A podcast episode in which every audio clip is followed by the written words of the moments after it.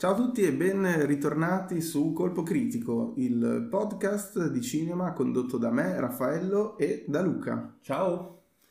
Ciao a tutti, oggi parliamo di The Boys, una serie televisiva che è eh, arrivata alla fine della sua seconda stagione. Esatto. Io l'ho binge watchata mm, di recente, avevo visto un, il primo episodio quando uscì la prima stagione e eh, decisi di abbandonare la serie perché non rientrava in quelli che erano i miei gusti.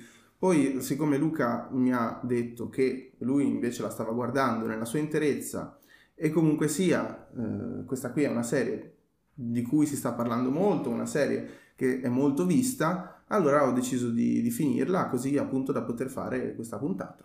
Esatto, io l'ho iniziata a vedere dalla prima stagione quando dopo poco che è uscita su Prime Video, nonostante il trailer terribile che avevano fatto della prima stagione che mi, mi usciva spammato ogni 5 secondi su YouTube con la canzone delle Spice Girls, non so se ti è mai capitato, No, se no. te lo ricordi, facevano... No, non l'ho visto. Dobbiamo, dobbiamo formare una banda, parlava Butcher così. Ah, Eh, fa, noi siamo le fottute Spice Girl! Wow. e, e quindi era molto cringe il, il trailer e sembrava un prodotto per ragazzini, tipo parolacce, esplosioni, cose brutte. Quindi mi aveva distaccato molto da- dal vederla. Poi però, sentendone parlare bene, l'abbiamo vista. E devo dire che ne sono rimasto subito molto colpito perché era molto diversa da quello che il trailer eh, faceva sembrare, era molto più seria e molto più matura nei contenuti, anche se lo humor era, sì, quello sì, molto, diciamo, da adolescenti Mhm. ribelli, Sì. soprattutto nel- nello splatter, nelle parolacce, Certo. come viene usato il sesso. Certo. Però a livello di temi era molto più matura di quello che sembrava e anche a livello di scrittura dei personaggi ce n'è di roba, non è una, non è una serie leggera, diciamo, da questo punto di vista. Sì, certo, poi in eh, questa puntata mi sentirete più critico eh, di Luca, quindi lui eh, difenderà alcuni aspetti della serie mentre io sarò un po' più duro, ma in realtà eh, da quello che ci siamo detti prima di registrare la puntata abbiamo visto che siamo d'accordo, semplicemente io sono meno tollerante, ma le cose che piacciono a me sono più o meno le stesse che piacciono a Luca e le cose che non piacciono a me sono quelle che non piacciono a Luca. Sì, esatto, ci siamo trovati d'accordo sulle criticità della serie, ma eh, influiscono in maniera diversa sul godimento che ognuno dei due ha. Diciamo che Mhm. per me non la rovinano le, le problematiche che ci sono perché valgono di più le cose buone, invece per Raffa è un po' più rovinata l'esperienza da quei difetti che sicuramente parleremo, di cui sicuramente parleremo. Mhm. Eh, io prima di partire direi che possiamo fare una brevissima sinossi e poi appunto approfondire questo discorso della comicità, eh, di quello che è il pregio principale della serie, che secondo me si potrebbe anche riassumere in un unico concetto, adesso vediamo se riusciamo, e ricordiamo che la parte iniziale di questa puntata sarà senza spoiler e poi passeremo ad una fase spoiler. La fase senza spoiler, vi anticipiamo, durerà poco. Sì, saranno delle impressioni molto generali sulla serie in sé, così che chi non l'ha proprio vista si potrà avvicinare più consapevolmente a- alla serie oppure no. E parte- nella parte spoiler chiaramente andremo a parlare del finale della seconda stagione e di tutto quello che comporta anche poi in previsione della terza. E Mhm. ancora prima della sinossi, però ti volevo eh, chiedere una- fare una piccola parentesi sulla Vai. distribuzione settimanale che ha avuto The Boys, perché Ok. Probabilmente tu non lo sai visto che l'hai recuperata poco fa. Sì. Quando sono usciti i primi, eh, cioè doveva uscire la serie, sono usciti solo i primi tre episodi all'inizio, il giorno di pubblicazione. Ok. E la gente ha sbroccato male Ok. perché doveva aspettare una settimana per gli episodi. E quindi sono andati a fare un- tutti quanti quelli che erano incazzati a fare una stella, le recensioni a una stella su IMDb, su Mhm. Rotten Tomatoes, dappertutto, per boicottare la serie perché non Mamma avevano mia. rilasciato tutti gli episodi settimanalmente. Ah. Solo che ti volevo dire, Mhm. ti volevo chiedere, cioè, io preferisco le serie a cadenza settimanale rispetto al binge watching. Mhm. perché con The Boys mi è successa una cosa che non mi succedeva da quando, che ne so, Breaking Bad magari, mm-hmm. o le prime stagioni di Game of Thrones, che ti appassioni, ti appassioni ai personaggi, ti appassioni a quello che succede, fai delle previsioni settimana in settimana mm-hmm. e aspetti quell'appuntamento lì. Certo. Invece con il binge watching la serie te la guardi, finisce subito, mm-hmm. ad esempio Dark, che era molto attesa, è uscita, te la guardi e poi dici vabbè, finita, ciao, alla prossima. Sì, eh, se, mm, riguardo questo discorso eh, io penso questo, le eh, serie televisive quando sono a eh, cadenza settimanale creano una sorta di evento, creano un qualcosa che sta al di fuori della serie, quindi si crea una sorta di um, evento quindi di comunità, di scambio sì. di informazioni con altre persone e quindi io personalmente se sto guardando una serie insieme ad altre persone mi va benissimo che sia a cadenza settimanale, se è un prodotto invece che guardo solo io e che magari eh, appunto è già uscito da anni, non ho nessun problema a eh, guardarla tutta di pacca, anzi preferisco. Ah, no, certamente, mm-hmm. certamente. se è già completa la serie, chiaro che uno la guarda come preferisce, ma nel... quando deve, deve, essere pubblicata una nuova serie, chiaramente. Certo, certo, certo, certo. Cioè, se c'è una una suspense tra settimana e settimana, ovviamente se la serie è fatta bene, se mm-hmm, la serie è brutta mm-hmm, non c'è mm-hmm. nessuna attesa, però secondo me aumenta molto il, la possibilità di entrare a far parte del discorso mainstream, di, di, arrivare a più gente, di rimanere per più tempo certo. come attenzione, no? perché sì, altrimenti sì, sì. c'è un picco iniziale e una, un calo subito Certo. Enorme. Sì, forse ho trovato le parole per esprimere meglio quello che intendevo, nel senso che la suspense è bello quando è condivisa. Esatto, sì, sì. Ecco, sì. perché se sono da solo, appunto, non, mh, mm, preferisco guardarla di pacca. Va bene. Chiudiamo questa piccola parentesi mm-hmm. e parliamo un attimo di The Boys. Che cos'è The Boys?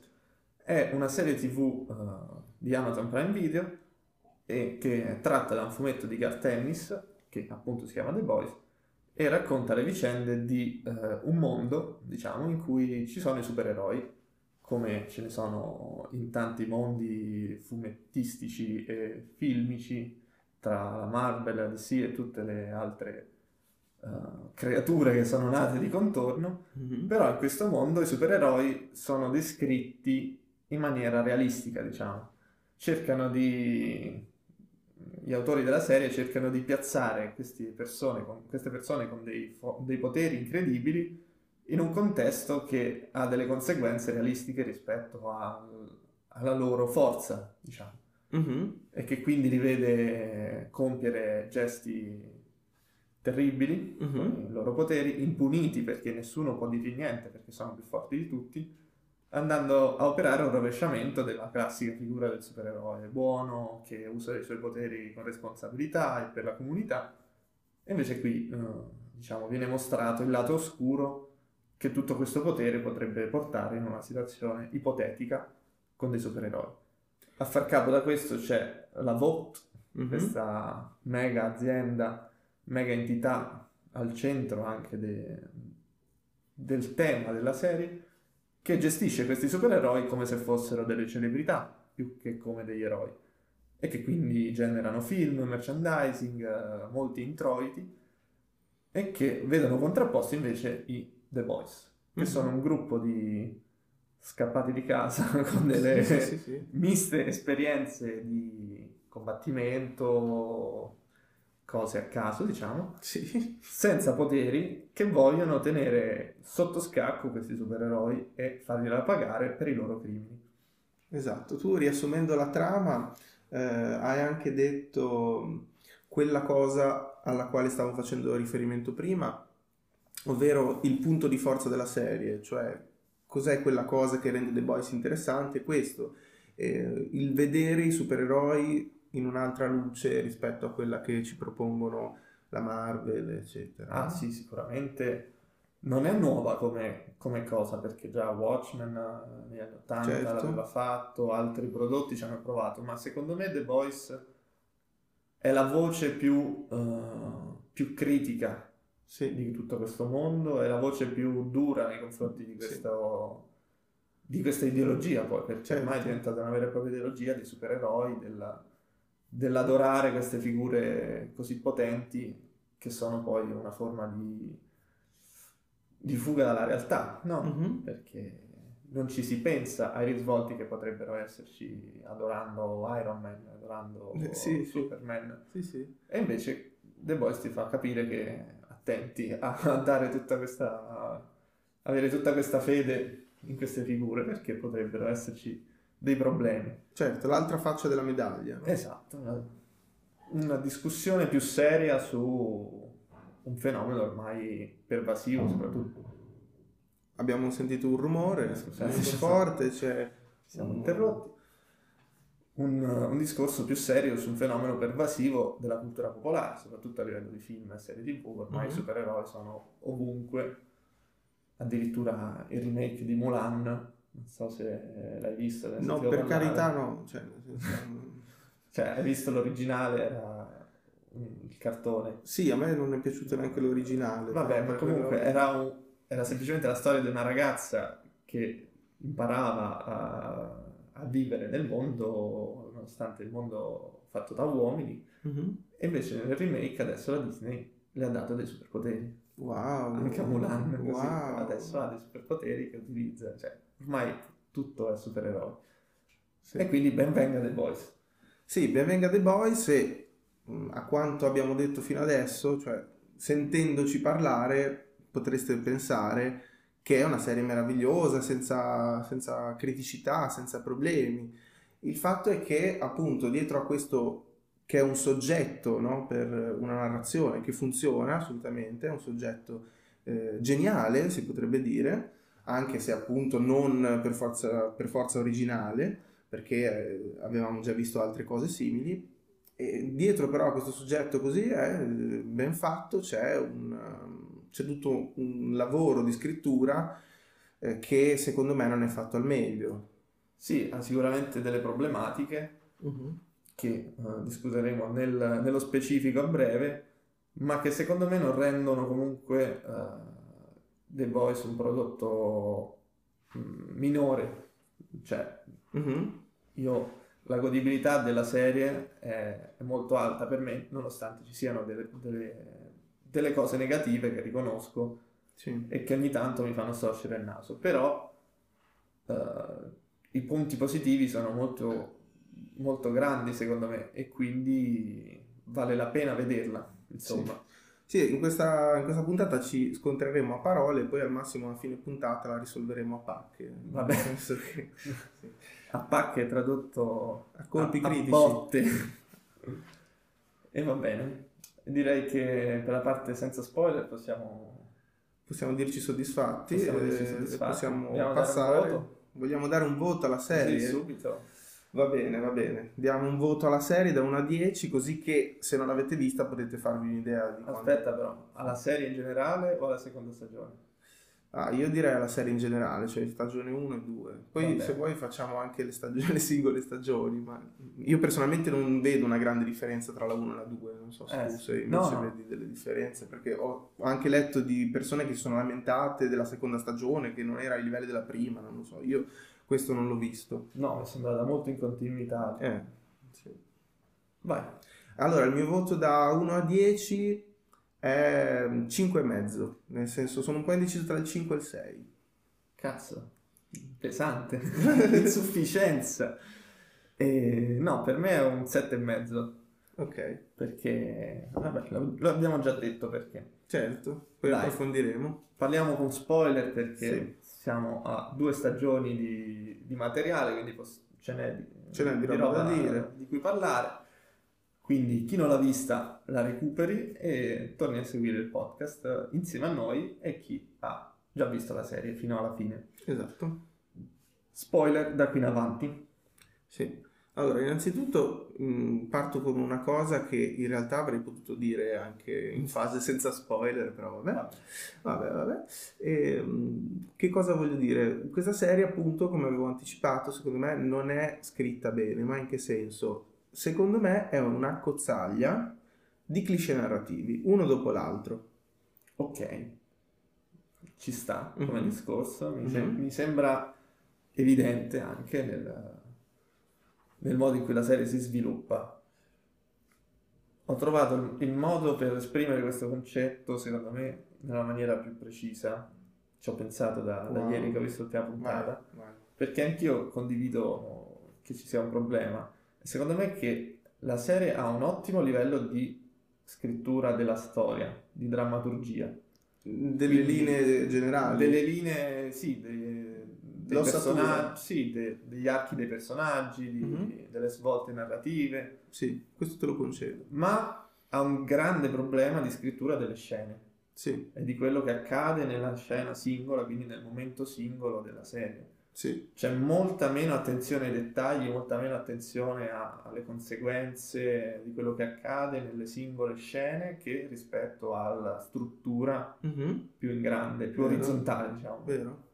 Ma può essere che questa cosa sia dovuta al fatto che è tratta da un fumetto e quindi magari il fumetto era tenuto bene insieme, mentre la serie nel mettere in scena eh, le varie situazioni eh, svariona perché deve adattare dal fumetto? Possibile? Allora, il fumetto è molto diverso da quanto ho capito. Ah, In- ok. Già per esempio eh, i, i boys nel fumetto hanno i superpoteri, si iniettano il composto V quando gli serve. Eh, che avrebbe molto più senso. che avrebbe molto più senso. E eh, i sette non sono praticamente dei personaggi, sono solo dei cattivi nel fumetto. Ah, Quindi è molto diversa come tipo di struttura perché nella serie i sette diventano quasi i protagonisti. mhm, Vero- poco, cioè, poco tempo dopo l'inizio della serie il focus si sposta molto più sui sette che sui The Vero. Boys che sono personaggi completi diciamo da un certo punto di vista Sì. a parte Butcher che è al centro della seconda stagione mhm.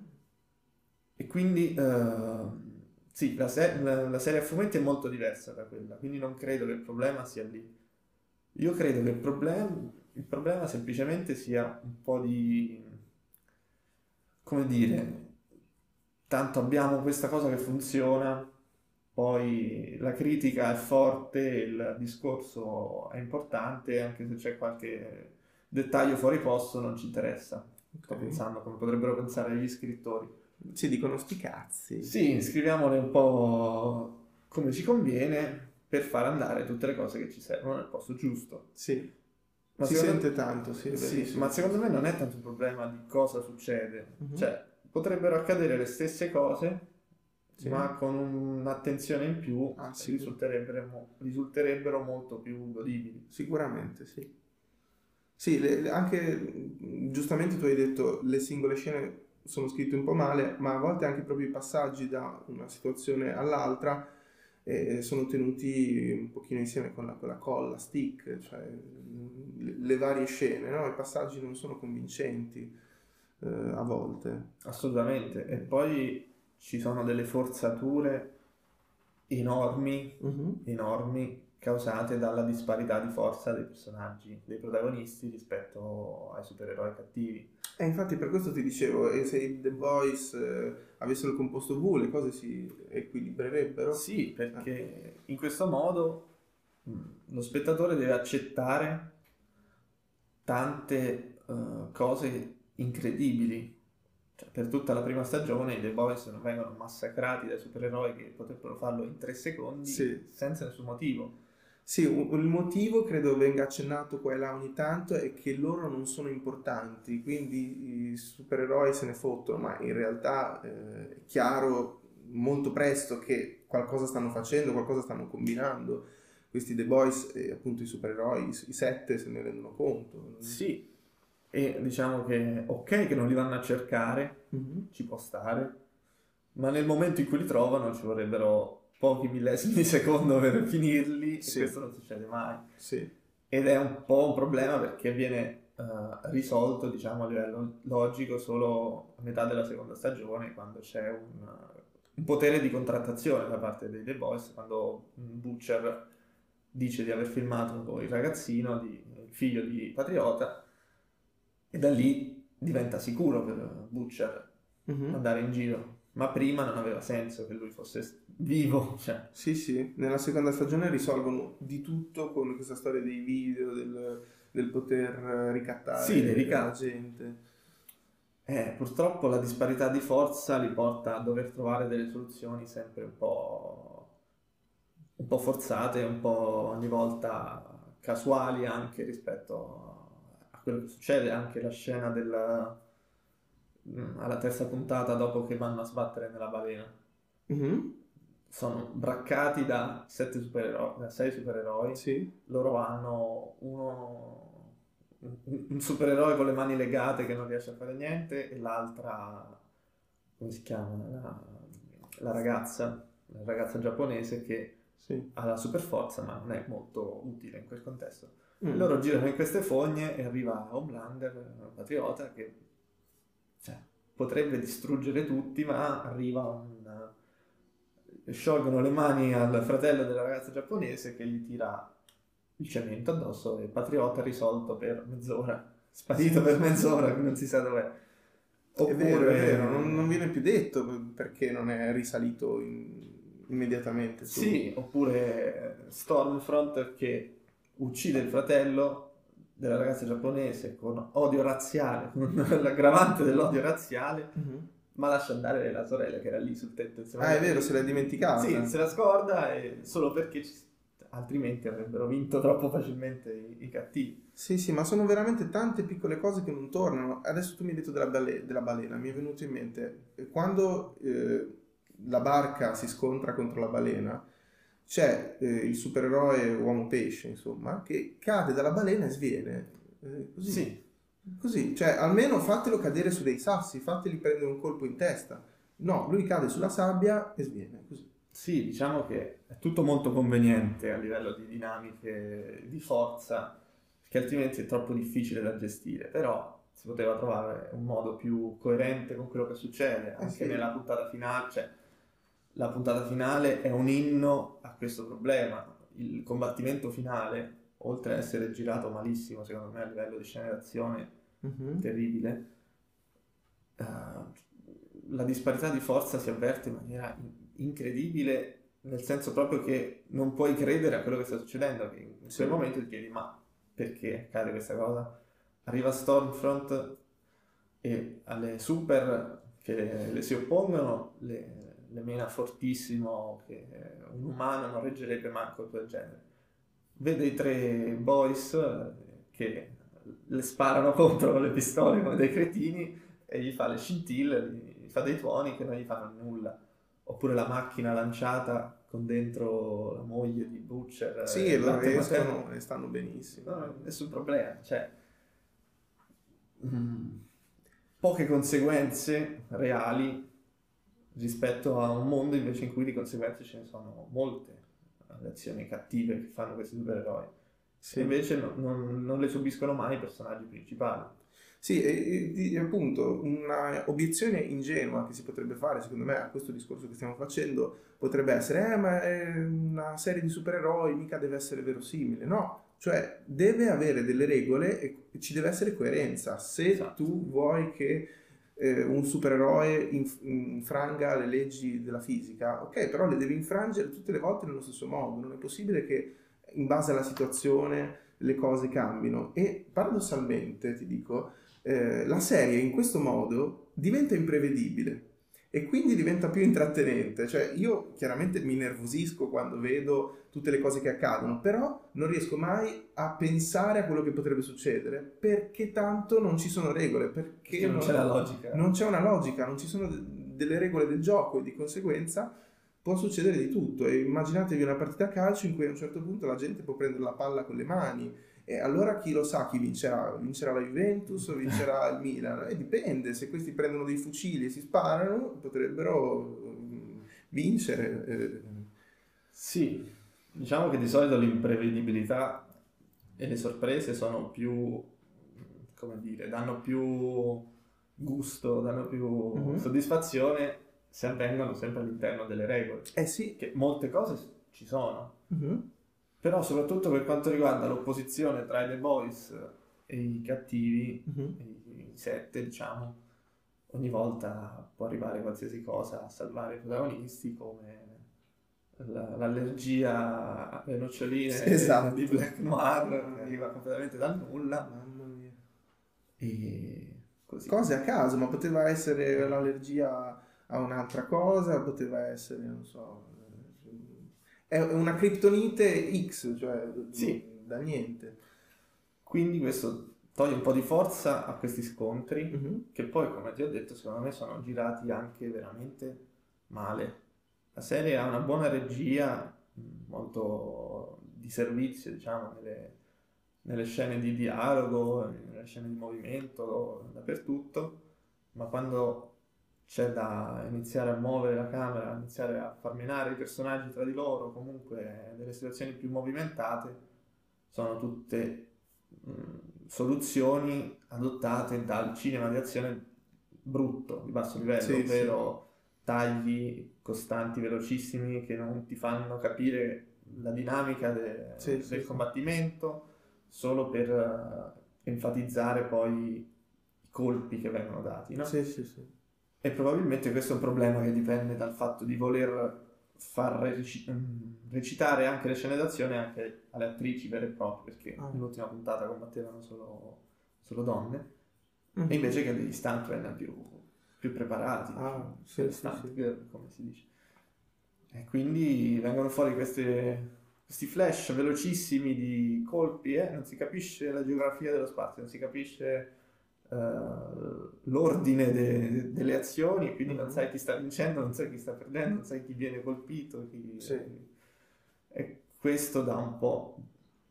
Anche questo è un punto abbastanza negativo perché tu aspetti sette puntate per un po' di azione, perché comunque si parla di questo, sono dei supereroi e siamo abituati a vedere delle risoluzioni a colpi di, di pugni, Mhm. diciamo, e non è che loro eh, si ritraggono da questa regola, perché poteva essere una soluzione. Siete abituati a vedere i supereroi che si menano, noi non li facciamo menare per risolvere il problema. Ah, E sarebbe stato anche coerente. Invece loro li fanno menare, ma non hanno il budget per farlo altrettanto bene come le serie che- di cui fanno satira. certo. Non so se... No, no, è, è chiaro, è chiaro. Eh, sono assolutamente d'accordo. Comunque, io passerei a parlare della comicità, perché io direi che questo è un- punto a favore.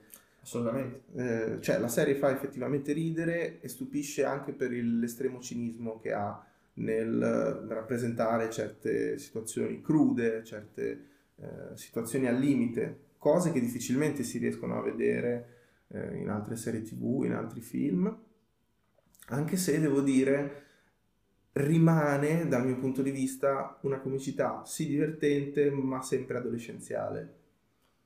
Sì, sicuramente. C'è da dire che ci va pesante la serie e non si ritrae dal mostrare le cose peggiori e da- dal farlo sia in maniera comica che in maniera seria, in base all'occasione. Sì.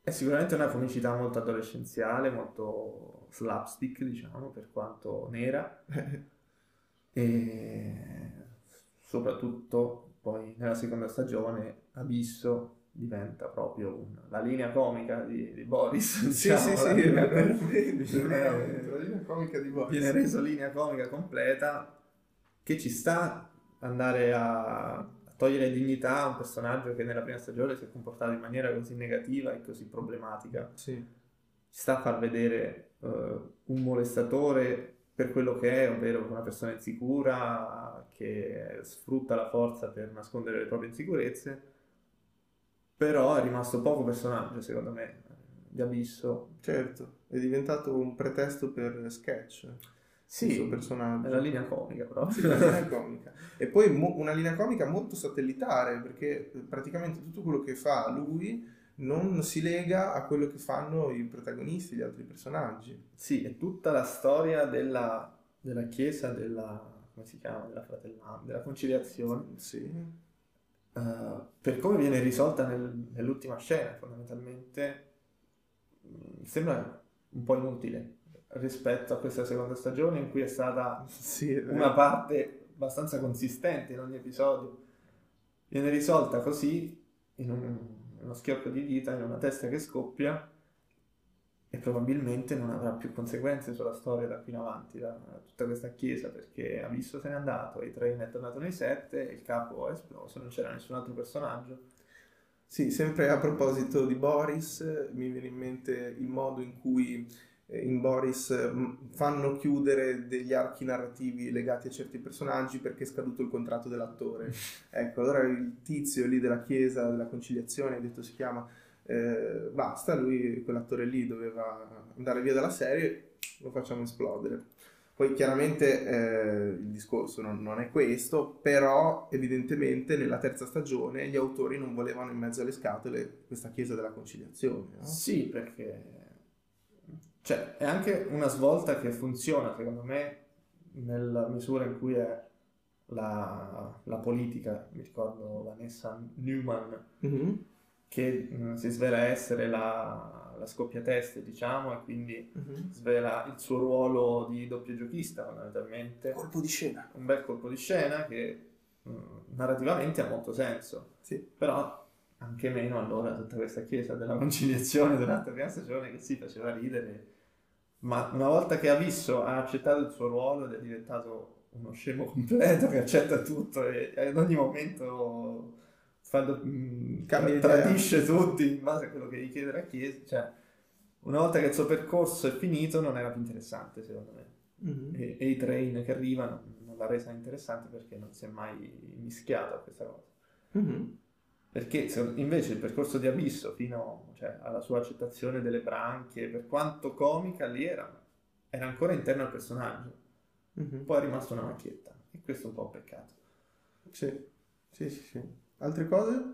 Altre cose, io ti vorrei parlare di Stormfront, Ma. che è stata chiaramente la figura centrale di questa seconda stagione mm-hmm. e che mi aveva fatto molto preoccupare a metà, ma che è stata risolta in maniera buona, secondo me. Ok, spiegati. Mi spiego. Allora, Stormfront è stata introdotta in maniera esemplare. Secondo me un'introduzione di personaggio fantastica che l'ha resa subito una minaccia molto concreta, subito sì. un personaggio che sembrava uh, nascondere molto e che con la sua forza riusciva a incutere una grande minaccia sui protagonisti e sulle persone intorno. Mm-hmm.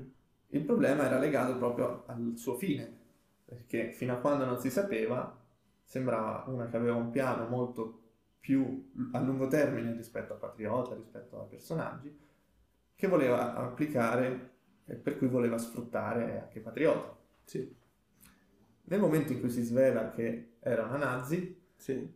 secondo me lì il personaggio si è banalizzato eh sì, a mille proprio, cioè che era una letterale nazista del, degli anni 30, è diventata proprio un cattivone e basta. Sì, l'ennesima macchietta della serie, no? Sì, l'ennesima macchietta della serie che mi ha preoccupato molto in quel momento perché uh, andare a dare una conformazione così negativa a tutta la parte dei cattivi, quindi alla vote, però anche così banale, rischiava di far perdere quella duplicità, quella profondità che invece aveva la serie fino a quel momento. Mm-hmm.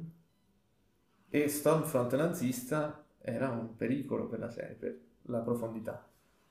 E invece il fatto che venga risolta come la cosa che la fa cadere e che poi la chiudiamo lì, Stormfront viene ammazzata forse, non so se rimarrà è rimasta un tizzone carbonizzato, quindi non penso che avrà un ruolo molto importante in futuro, però è finita lì. Comunque era ancora viva, no? Sì, parlava in tedesco, però. Eh, potenzialmente, secondo me, la, la, ritirano su. La ritirano fuori con... Cyborg, magari. Con i moncherini. Eh, Cyborg, con, sì, bracci bionici. Boh. Spero di no, perché il suo ruolo mi sembra esaurito. Esaurito, però adesso Patriota cosa farà nella terza stagione? Perché mi sembra un po', Patriota in crisi, un po'... È in crisi per la prima volta. Bello, questo, la storia di Patriota secondo me è la il punto più forte di tutta la serie. Sì, ma sai, infatti io stavo pensando, ma invece di fare una serie, perché non, fa, non hanno fatto un film eh, su Patriota? Io l'avrei visto stravolentieri. A me Eh, che sto beh. guardando comunque, sono schiavo del sistema, mi adeguo a queste... Però se non fosse stato introdotto così, secondo me non, avrebbe, non c'era modo di farlo risultare così interessante, così sfaccettato da subito. Mm. C'era bisogno di un percorso lungo, in questo la serie funziona, Sì, perché sì, sì. piano piano ti fa vedere sempre, cioè te lo presenta in maniera fortissima, Mhm. come un mostro assoluto di pura cattiveria, però piano piano gli aggiunge delle sfaccettature, delle motivazioni che lo rendono credibilissimo e anche affascinante da vedere nelle sue evoluzioni. Assolutamente. Patriota è sicuramente il personaggio meglio scritto ed è forse anche quello che tiene in piedi tutto. Sì, anche meglio recitato secondo me, con Eh, dei piccoli tic riesce a restituire una sensazione di disagio e di paura Sì. terribile. E ho apprezzato molto la risoluzione del, del finale con eh, Queen Ma- Maeve che lo minaccia, cioè solo lei poteva metterlo sotto scacco perché è quella che lo conosce più di tutti e infatti usa la sua debolezza maggiore per fregarlo. Dice tu non sarai più amato se questo video esce e lì Patriota è l'unico momento in cui si, si ferma. Sì, io ti dico, a me è piaciuto il fatto che Maeve, qui Maeve, lo abbia messo sotto scacco con il video, però eh, il problema è che era, l'enne- era l'ennesima volta in cui un personaggio veniva minacciato con un video. Cioè, mi è sembrato, mi, mi- mi è parso che avesse perso di forza quella svolta narrativa perché era già stata proposta come soluzione narrativa. Ok. Però questa almeno era stata seminata bene comunque. Questa sì. Eh, c'era- Sì, sì, sì. Quel Infatti- video girava un po'. Infatti bisognava togliere tutte le altre Tutte le minacce, altre- secondo me. E altre cose. Ah, quindi questi sono tutti elementi molto positivi della serie. Nella scrittura di anche qui Maeve come personaggio molto credibile. Sì, Nella sì, sua depressione anche finale, che poi però ha un modo d'orgoglio nell'ultima puntata perché ha vissuto così tanto sulla sua pelle quel sistema che non le permette di, di essere quello che vuole. Mhm. non le permette di, di fare neanche quello che vuole, sia perché viene minacciata sia a livello di immagine che a livello fisico da patriota. E quindi mi sembra un'evoluzione molto coerente la sua. Sono d'accordo. E poi che altro? No, beh, secondo me si può parlare un attimo di quello che dovrebbe essere il protagonista della serie che non abbiamo neanche nominato di nome. Vai, vai, tocchiamo questo tasto E dolente. ci sarà un motivo. Cioè, sia lui, Huey. Yui, Sia Huey. che Starlight Mhm.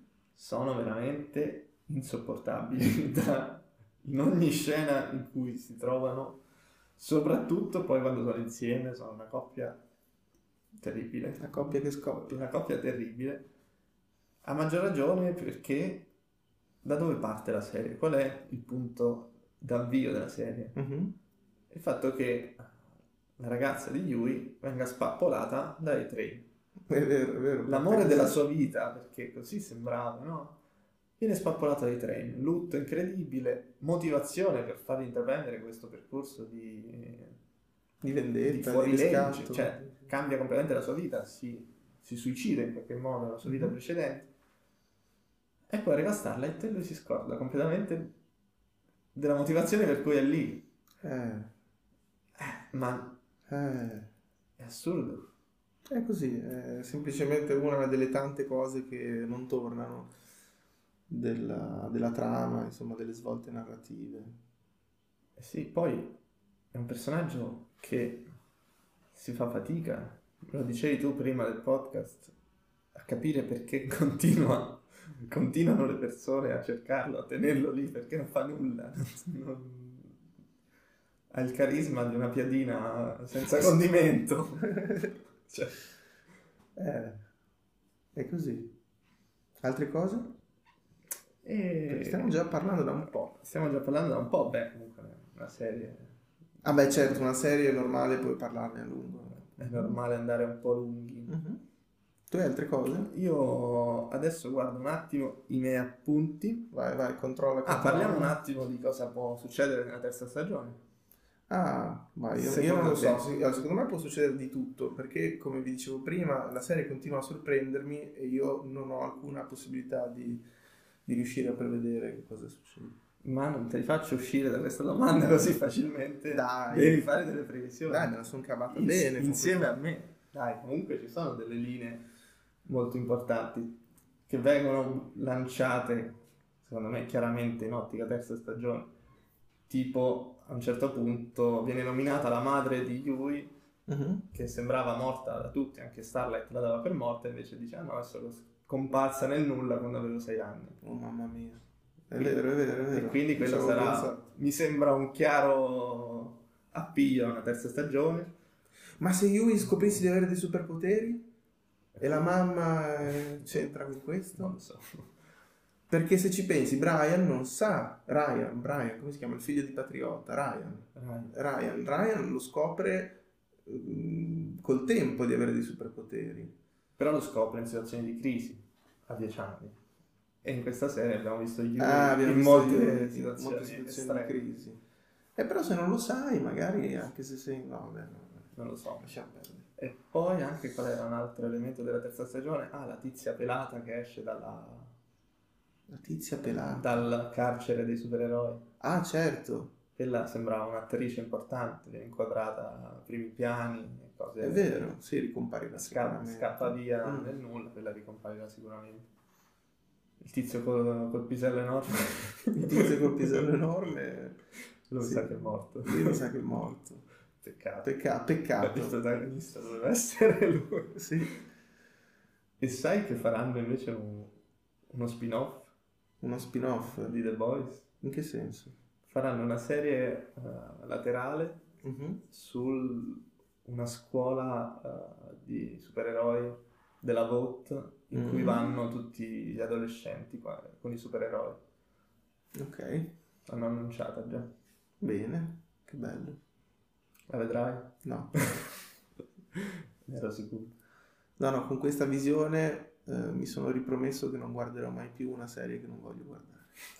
Nel senso che, vabbè, chiaramente eh, a livello di intrattenimento è ottima The Boys e quindi non posso negare che in qualche modo mi sia divertito, però mh, c'è anche quel mal di pancia costante del, del- che compare nel vedere delle scelte narrative poco, poco intelligenti. Sì, che fanno cedere la sospensione dell'incredulità, no? Che Sì, hai guardando il film, la serie in questo caso, diventa più difficile credere agli eventi che vedi, quindi ti allontani emotivamente da quello che stai guardando, non credi più al mondo narrato. eh. sì non- non- ma non- io non ci ho creduto da quando è esplosa la tipa di Yui, cioè, nel senso, da, da quel Sì. momento lì che gli rimangono le mani in mano. Sì. E ho detto, vabbè, eh, chiudiamo qua la serie, Ah, arrivederci, ok. grazie.